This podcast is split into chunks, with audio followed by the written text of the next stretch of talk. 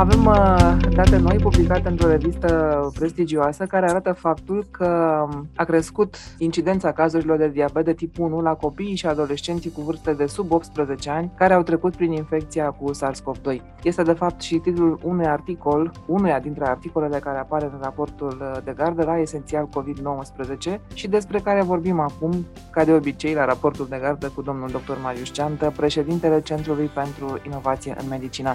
Bună ziua, bine ați revenit! Bună ziua și mă bucur că ne reauzim, nu cu cele mai bune vești. Acest studiu care vorbește despre creșterea incidenței diabetului de tip 1 la copii și adolescenții care au trecut prin infecția cu SARS-CoV-2 este de natură să ne îngrijoreze, pentru că unul dintre punctele comune peste care se trecut relativ ușor în timpul pandemiei a fost această idee că, de fapt, copiii nu sunt atât de mult afectați, ba chiar nu sunt afectați.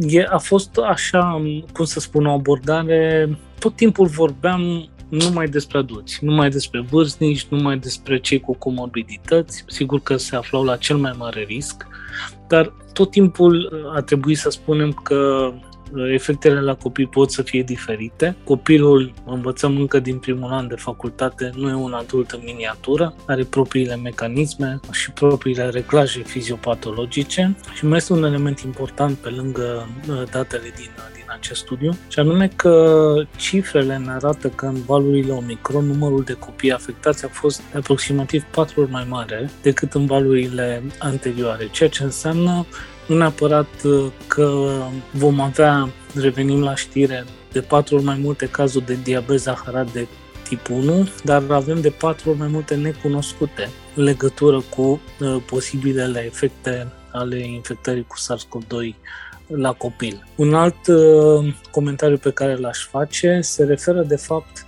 la modul în care uh, infecțiile virale activând uh, componenta de imunitate și autoimunitate poate să uh, catalizeze procese cum sunt cele implicate în apariția diabetului zaharat de tip 1, care știm că în uh, proporție considerabilă este o boală autoimună. Organismul dezvoltă anticorpi față de celulele din pancreas responsabile de producerea de insulină, este așa numitul tip de diabet uh, care necesită injecții cu insulină. De ce e atât de important? Pentru că s-ar putea Aici speculez puțin, dar nu e 100% speculație, sunt date care s-au mai strâns de-a lungul timpului. Se deschide o cale mm, ce ne-ar putea face pe noi să înțelegem mai bine cum apare tipul 1 de diabet zaharat și mai ales care ar putea să fie modalitățile de prevenire prin interferarea acestor mecanisme care odată pot să presupună o infecție virală și în consecință ar putea să presupună o activare uh, greșită, aberantă a sistemului uh, imun. Este probabil cea mai importantă știre a acestei săptămâni, ca urmare a acestor implicații multiple pe care le-am, uh, le-am spus, de la numărul mare de copii care au fost afectați în valul Omicron, acest risc, creșterea cu 72% a cazurilor de diabet la copii după ce au trecut prin infecția SARS-CoV-2 și perspectiva pe care această relație de cauzalitate o poate deschide pentru a înțelege mai bine diabetul de tip 1. Articolul apare pe raportul de gardă la Esențial COVID-19. Studiul, datele studiului au fost publicate în JAMA Network Open și uh, despre un uh, alt studiu uh, vorbim și în continuare în revista Matter, un studiu care arată faptul că Iată, o mască inteligentă poate detecta expunerea la coronavirus și la virusul gripal în doar 10 minute. Și cumva intrăm aici în zona iarăși de tehnologie care ne ajută să, iată, detectăm în cazul de față infecția cu SARS-CoV-2. Da, zona de tehnologie și de fapt biotehnologie, pentru că această mască de fapt conține ca senzor, să spunem, anumite molecule sintetice de tipul acizilor nucleici, ADN, ARN, iar aceste molecule sunt cele care se leagă de elementele de suprafață ale, ale virusului SARS-CoV-2, proteina spike, sau uh, de proteinele de pe suprafața virusurilor gripale. Sigur, putem să descriem ca un fel de masca lui Zorro în, în epoca biotehnologiei, că tot e săptămâna europeană a biotehnologiei, dar dincolo de, de metaforă rămâne această realitate a utilizării, iată, a unor senzori bazați pe nano și biotehnologie, prezenți unde într-o mască inteligentă pe care la nevoie o putem purta și noi și care este în măsură să emită un semnal captat, de exemplu, de un telefon mobil, iar semnalul respectiv să indice faptul că persoana se află într-un mediu, s-a aflat în apropierea cuiva care are o infecție de un anumit, un anumit tip. Și să mai spunem că acest lucru se poate întâmpla într-un interval de timp foarte scurt de ordinul Uh, minutelor. Este, mm, din punct de vedere tehnologic, din punct de vedere uh, științific, din punct de vedere al uh, gândirii în zona aceasta a biotehnologiei, este absolut fascinant. Acum, cu siguranță, întrebarea este cum anume o astfel de mască ar putea să ajungă la o producție de masă, dacă are sens și cum ar putea să fie, să fie utilizată cu scopul, de fapt, de, de a alerta în privința prezenței acestor uh, categorii virale și în final de a preveni infectarea persoanei respective. Aici vorbim doar despre infecțiile cu virusuri virale. Da, exact. Masca a fost testată până acum uh, pentru SARS-CoV-2 și virusurile gripale.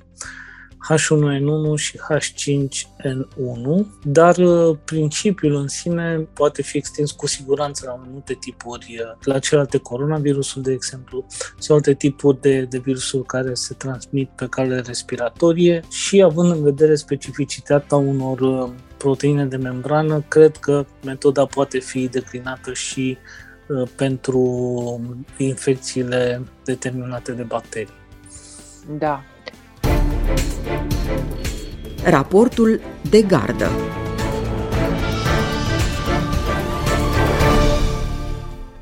Un alt articol uh, de pe raportul de gardă care citează iarăși un alt studiu publicat uh, foarte recent în uh, Lancet Digital Health se referă la, din nou, tehnologiile digitale de tipul dispozitivelor wearable, se cheamă în engleză, o să explicați imediat ce înseamnă asta, Uh, care de fapt se dovedește că ele, uite, cresc acuratețea monitorizării evoluției COVID-19. Haideți să începem în primul rând cu explicația aceasta. Ce înțelegem prin dispozitive wearable? Pot să fie brățări, pot să fie ceasuri uh, inteligente pe care le, le purtăm. Uh, sunt dispozitive care înregistrează în mod automat diversi parametri. Unii pot să fie, să țină, să fie parametri biologici, ritmul cardiac, de exemplu, alții pot să fie uh, parametri de tipul numărul de pași, uh, alții pot să măsoare uh, saturația uh, sângelui în oxigen, iarăși face parte din categoria uh, înregistrărilor uh, unor, unor semne vitale, la fel uh, poate fi măsurată, depinde de dispozitiv tensiune arterială.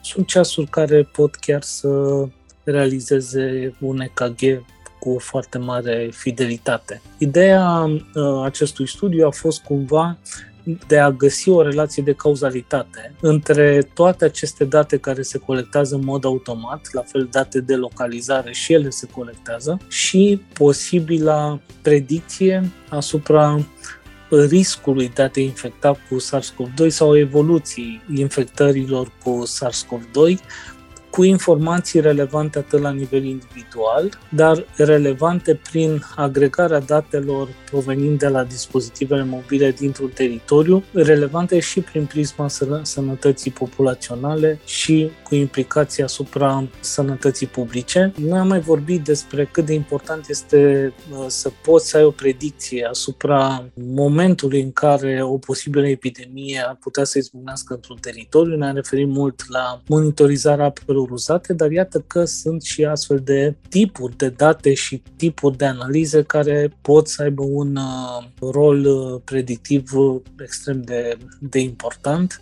De altfel, genul acesta de abordări s-au folosit în Statele Unite, s-au folosit și în Europa, în Franța. S-au uitat de fapt la alte categorii sau la mai multe categorii din determinanții stării de sănătate, la mediul fizic, la mediul social, indicatori socioeconomici, pentru a indica un risc mai mic sau mai mare de infectare cu, cu SARS-CoV-2 și au fost de fapt date extrem de, de fapt informații extrem de relevante pentru sistemele de sănătate publică. Uh, să mai spunem că studiul a fost realizat firește în Statele Unite, uh, iar autorii acestui studiu, exact cum spuneți, încurajează folosirea surselor de date pe care le avem la îndemână. Exact cum spuneați, ape uzate, dosare electronice, iată. Tocmai pentru că așa putem să le combinăm și din combinația acestor surse diferite se pot face predicții oricum mult mai bune decât folosim metodele tradiționale, să spunem. Da, eu acum aș mai comenta că pe lângă faptul că pandemia ne-a prins nepregătit și am explicat de atâtea ori uh, acest lucru, din păcate pe parcursul celor peste 2 ani de pandemie, noi tot timpul și când spun noi mă refer la Uniunea Europeană, nu doar la România. Noi am fost reactivi, n-am fost aproape niciodată proactivi și nu am avut niciodată capacitatea aceasta predictivă. Tocmai pentru că, în afară de certificatul digital COVID, al cărui uh, sens până la urmă a fost de stimularea vaccinării, eu n-am văzut sau mi-e foarte greu să identific un alt beneficiu în acest moment. În afară de acel certificat, nu am văzut inițiative pan-europene care să folosească datele cu scopul de a lupta mai eficient împotriva pandemiei. Detalii pe raportul de gardă.ro la secțiunea esențial COVID-19. Raportul de gardă.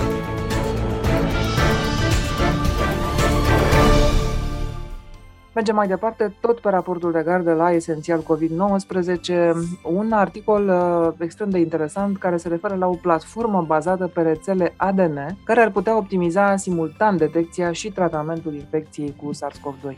Este o informație care se leagă ca principiu de știrea anterior în care am discutat despre acea mască inteligentă care folosea drept senzor, dacă vreți, molecule sintetice de acizi nucleici. Aici este vorba cumva despre același lucru, despre faptul că uh, utilizarea moleculelor de ADN ar putea să stea atât la baza detectării mai rapide, culmea intervalului este tot de 10 minute, ca și în cazul măștilor, detectării mai rapide a infecțiilor cu SARS-CoV-2, pe de o parte, iar pe de altă parte, și aici cred că este un element interesant care se va dezvolta în anii următori, aceleași molecule de ADN ar putea să funcționeze ca un agent terapeutic. Deci, cu alte cuvinte, să trateze infecția în momentul în care o și depistează. Știm că standardul de diagnostic în acest moment este uh, reacția de polimerizare în lanț, PCR, veche din anii 80. Uh, avem nevoie de aproximativ o zi, unor chiar mai mult, pentru ca rezultatele să fie disponibile și apoi vă dați seama, avem nevoie de multe zile pentru a utiliza tratamentele pe care le avem la dispoziție într-un mod cât mai eficient. Dacă această platformă bazată pe rețelele ADN, care ă, chiar așa au fost imaginate, ca o plasă cu ochiuri în care sunt prinse proteinele spike așa cum pescarii prin pești. Cam așa este principiul, plastic vorbind, dacă această platformă va reuși să, uh, să confirme pe ambele componente și diagnostic, depistare mai rapidă, diagnostic, dar și componenta terapeutică, iar spun, este o uh, genul de tehnologie care se poate adapta foarte ușor și pentru alte tipuri uh, de, de infecții și asta ar putea să transforme mult din ceea ce știm că înseamnă în acest moment Uh, depistarea precoce și uh, tratamentul bolilor uh, infecțioase. Sigur, studiul are și o estimare de, de cost, undeva în jur de 1,26 dolari pe test. Nu este un cost foarte că mare, mai nimic, e, sub, da. e mai da. nimic exact nu se compară cu, cu costurile pentru uh, testarea PCR. Însă ceea ce este important acum este ca acest test, e mai mult decât un test, această platformă de fapt, să iasă din zona cercetării, să fie validată din punct de vedere clinic, să ajungă pe piață și după aceea să fie utilizată, sperăm, de cât mai mulți oameni. Ce mi se pare foarte interesant și scrie în articolul respectiv este faptul că acest test ar oferi posibilitatea uh, de a face distinția între caracterul infecțios al virusului uh, și, de asemenea, între bucăți de virus, fragmente de virus care s-ar putea să nu mai fie infecțioase. Iar aceasta este o limitare, de fapt, pe care o au testele real-time PCR și s-a vorbit mult da. despre asta, despre faptul că testele rămâneau pozitive, dar de fapt nu mai erau o infecție activă, ci pur și simplu erau fragmente din uh, RNA-ul virusului care persistau și erau identificate ca urmare a reacției de polimerizare în lanț. Dar aici vine diferența între o tehnologie care rămâne în continuare importantă în sănătate, PCR, dar care vine din trecut și o tehnologie, o nanotehnologie, biotehnologie în același timp, care utilizează molecula de ADN cât mai aproape de potențialul maxim pe care ne-l putem imagina. Cred că suntem încă departe de a înțelege cu adevărat care este potențialul uh, maxim pe care îl are utilizarea acizilor nucleici în sănătate. Și ultima știre de pe secțiunea sau din secțiunea esențial COVID-19 care nu are legătură cu COVID-ul și cu virusul SARS-CoV-2, dar care se referă la o situație pe care, iată, reușim uh, cu ghilimele de rigoare să o întoarcem împotriva noastră. Se referă la um, eradicarea, practic, rujeolei și rubeolei. Despre rubeolă n-am vorbit de foarte multă vreme, percepția este că a fost eradicată la fel și rujeola, dar iată că această atitudine antivaccinare, inclusiv împotriva rujeolei, pare că se întoarce împotriva noastră. Articolul spune așa, chiar și cu investiții crescute în campaniile de vaccinare, rujeola ar putea să nu fie eliminată până în anul 2100. Am încheiat citatul. Și asta pentru că, între timp, în ultimii ani, a crescut numărul de persoane care nu se mai vaccinează împotriva rujeolei. Da, dintr-un motiv sau altul, atitudinea antivaccinare privește de fapt toate tipurile de, de vaccinuri. Sigur, și în grupurile antivax, opiniile sunt de la cei mai, cum să spun, extremiști care refuză cu totul la cei care mai acceptă așa câte o vaccinare, mai ales dacă e pentru, pentru alții, pentru copii. Dar una peste alta, ceea ce noi am constatat în România cel puțin după eșecul vaccin, campaniei de vaccinare anti-HPV din 2008, a fost o scădere a intenției de, de vaccinare în uh, general. Am mai vorbit uh, acum că au fost identificate în apele uzate din Marea Britanie și din New York, a fost identificat virusul poliomielitei. Am început și noi să ne uităm uh, cum stăm cu vaccinarea antipolio. Suntem la 75%. Adică sub Ideal ar fi fost 85%. Cred că dacă ne uităm cu, cu atenție la aceste date, s-ar putea să, să constatăm că nu stăm absolut deloc, deloc bine. Și uh, vorbește articolul, uh, articolul din uh, Lancet Global Health, vorbește de fapt despre, pe de o parte, despre faptul că majoritatea abordărilor sunt din categoria business as usual, e de fapt ceea ce noi constatăm cam de jumătate de an, după ce a fost proclamată nu, terminarea pandemiei, lucrurile au revenit. Nu că înainte ar fi diferit prea mult, dar acum chiar e business as usual. Oamenii nu par să fie interesați să integreze lecțiile pandemiei în activitatea curentă și cu atât mai puțin în în partea de vaccinare. Și al doilea element pe care eu l-am găsit interesant în, în acest material este ideea aceasta de a avea abordări inovatoare în legătură cu campania de vaccinare. Iarăși, este o perspectivă la care nu se gândește nimeni, deși s-a văzut cât de important, și nu o să mai reiau încă o dată discuția, s-a văzut cât de important este comportamentul individual, cât de important este contagiunea mai ales în social media, de la o persoană la alta în privința intenției de vaccinare, a percepției față de vaccinare și așa mai departe. Dacă noi vom încerca să eliminăm uh, rujola, rubeola, cu mijloacele sănătății publice din anii 70-80. Cu siguranță o să găsim recurent uh, această informație, cred în fiecare an în care vom realiza această emisiune. Ideea este tocmai să ținem pasul cu evoluțiile din societate și evoluțiile tehnologice și să ne folosim de ele pentru a schimba, pentru că noi de fapt de asta avem nevoie acum în privința vaccinării, de o schimbare majoră de uh, paradigmă în privința poziționării vaccinării la nivelul societății. Asta nu putem face indiferent de progresul tehnologic, indiferent unde vom ajunge din punct de vedere tehnologic și ce instrumente vom avea, Câte vreme convingerea oamenilor este că vaccinarea mai mult dăunează decât ajută sau dăunează punct, nu ajută deloc, Așa este, e de așteptat ca avansul tehnologic, evoluția să fie din ce în ce mai, mai accelerată, mai accentuată, mai extinsă, dar să constatăm, cum foarte bine a spus, ceea ce am văzut în partea asta a Europei în uh, contextul campaniilor de vaccinare anti-Covid, o lipsă de interes a oamenilor, o lipsă, o ezitare, lasă că merge și așa, da, sunt foarte mulți factori care concură și probabil că acum, în era aceasta digitală, pe de altă parte, dincolo de oportunitățile pe care ni le aduce tehnologia, iată, rețelele sociale reușesc să ne facă să ne schimbăm atitudini pe care le-am avut totuși cu ani în urmă. Vaccinarea antirujolică nu este o noutate.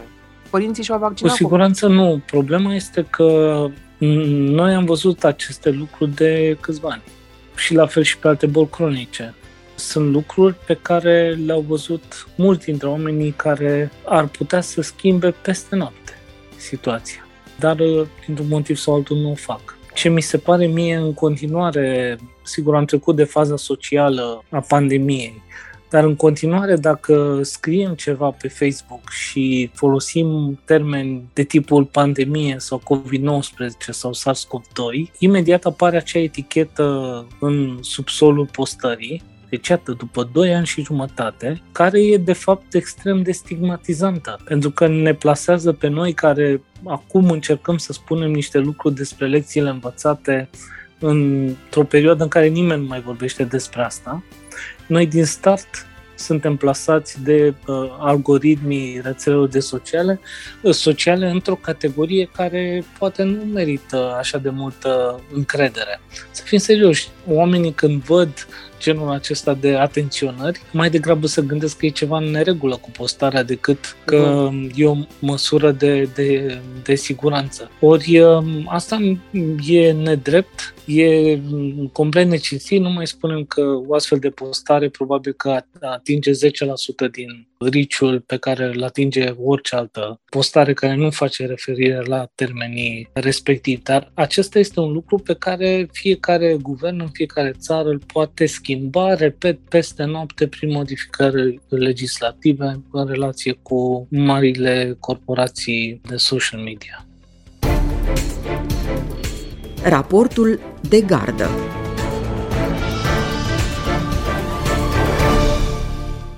Duminică, 25 septembrie, s-a încheiat și Congresul Național de Genetică Medicală despre oncologia de precizie 4.0. A fost un eveniment care a avut loc la Craiova, s-au discutat foarte multe lucruri de actualitate, evident, dat fiind faptul că vorbim de 4.0, epoca 4.0, ce ar trebui să reținem sau ce a reieșit că este acum de actualitate și ar trebui să facem și noi, poate. În primul rând vreau să mulțumesc organizatorilor Societatea Română de Genetică Medicală pentru că mi-a dat posibilitatea să, să am două prezentări. Una în cadrul cursului care a precedat congresul și a doua în cadrul congresului uh, propriu-zis. Ambele prezentări, de fapt, s-au referit la uh, medicina personalizată privită dincolo de uh, realitatea aceasta care reduce uneori conceptul de medicină personalizată la testarea unei anumite gene pentru a identifica o anumită modificare și identificând acea modificare să poți să alegi un tratament sau să recomanzi o conduită preventivă. Sigur, înțelegerea universului uh, genomului, a factorilor biologici, reprezintă o parte importantă a determinanților stării de sănătate, dar în același timp nu trebuie să omitem uh, factorii de mediu, interacțiunea dintre mediul fizic și ADN și genom reprezintă o mare preocupare a lumii științifice în acest moment. Pe de altă parte, o pondere importantă o are sistemul de sănătate, cu cât este mai puțin permeabil la inovații și din păcate în România suntem în această situație de foarte mult timp, cu atât uh, oamenii pot să beneficieze într-o, mică, într-o mai mică măsură de tot ceea ce înseamnă acest avans al uh, geneticii, al farmacogeneticii, al genomicii în ansamblu. Și sigur cea mai mare parte de fapt a factorilor care influențează starea noastră de sănătate sunt factorii individuali plus factorii sociali care influențează în jur de 60% starea noastră de sănătate. Având în vedere acest tablou, sigur că am, uh, a fost un, cum să spun, nu e, nu e genul de mesaj pe care te aștept să-l auzi la un congres de genetică, dar e genul de mesaj care cred că ajută la înțelegerea rolului pe care un uh, specialist în genetică, din păcate nu putem să vorbim încă despre specialiști în genomică în România, ar putea să aibă în relație cu uh, medicina de, de vârf. Un alt element important este că vorbind despre genetică și genomică, uh, trebuie să avem în vedere din ce în ce mai puțin echipamentele și aparatele. Bucureștiul este un oraș care are o medie de echipamente echipamente de secvențiere de înaltă generație cu mult raportate la, locui, la numărul de locuitori, cu mult peste majoritatea marilor orașe din Europa. Așadar, așadar trebuie să ieșim din această paradigmă și să pornim cumva invers și să încercăm ca utilizând genul acesta de tehnologii și datele aferente și noile concepte să putem să răspundem nevoilor pe care le au oamenii. Este o schimbare de optică, de aceea și prima uh, dintre prezentări a pornit de la ideea de a pune persoana în medicina personalizată, uh, cu toate aspectele pe care le-am menționat uh, mai devreme, iar prin prisma oncologiei 4.0 de fapt am încercat să conectez sau mai degrabă să declin ceea ce înseamnă revoluția industrială 4.0 pe care într-un fel sau altul o trăim acum, ce ar putea să însemne asta din prisma uh, oncologiei de precizie și sigur uh, că cu siguranță suntem departe în România de, de acest uh, deziderat. De altfel, uh, sunt uh, câteva țări care, uh, care sunt undeva la începutul acestei ere.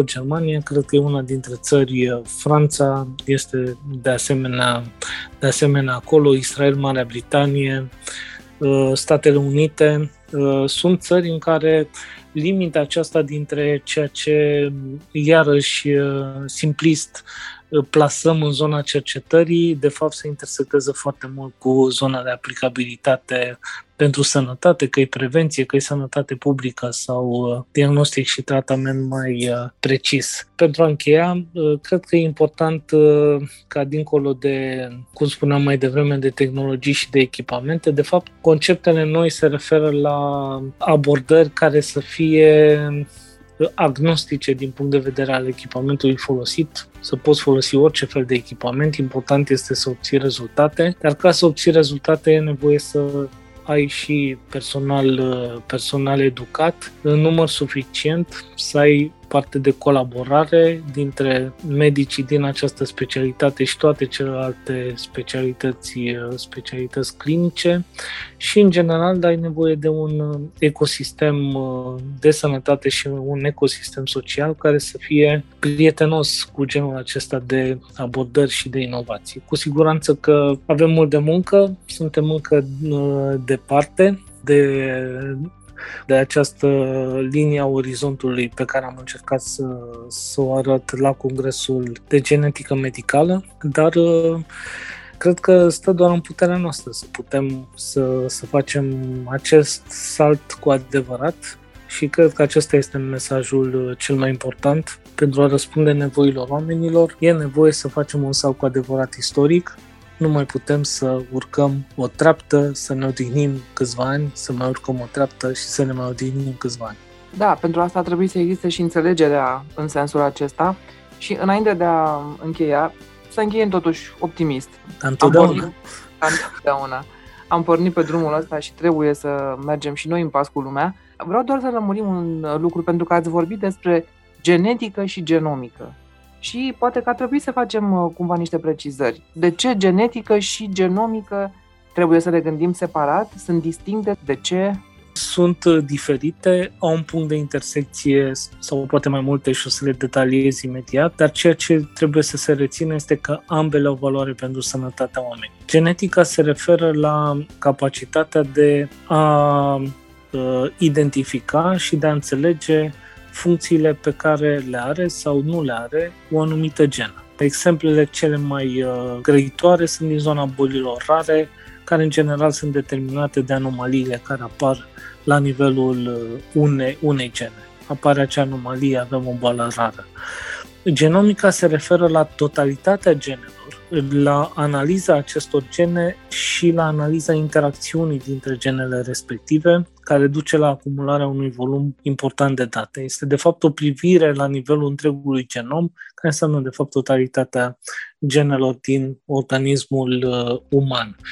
Această abordare genomică nu este nici ea, nu este foarte, foarte nouă, are, cred, aproximativ 20 de ani, poate chiar mai mult de când a fost uh, definită ca atare, dar ce este nou în ultimii ani este nou cu adevărat capacitatea de uh, secvențiere, deci de a te uita la fiecare genă, capacitatea de a genera date și de a le analiza. Deci, cu alte cuvinte, de a înțelege interacțiunile dintre dintre uh, gene, interacțiunile de la nivelul genomului. Această capacitate de secvențiere și de analiză de date prin bioinformatică, acestea au crescut foarte mult în, în ultimii ani, de unde și uh, explozia acesta de, de date uh, și ca să dau doar un exemplu, în domeniul cancerului, Uh, datele genomice despre cancer, uh, volumul lor se dublează la fiecare 16 luni. Deci atât de mare este,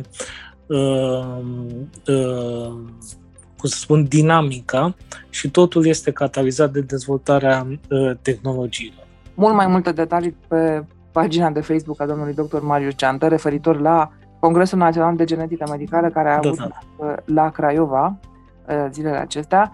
Mulțumesc foarte mult, domnule doctor Marius Geantă. Ca de obicei, detalii despre tot ce am discutat uh, anterior pe raportul de gardă la Esențial COVID-19 ne reauzim săptămâna viitoare. Mulțumesc și eu și pe săptămâna viitoare. Domnul doctor Marius Geantă, președintele Centrului pentru Inovație în Medicină.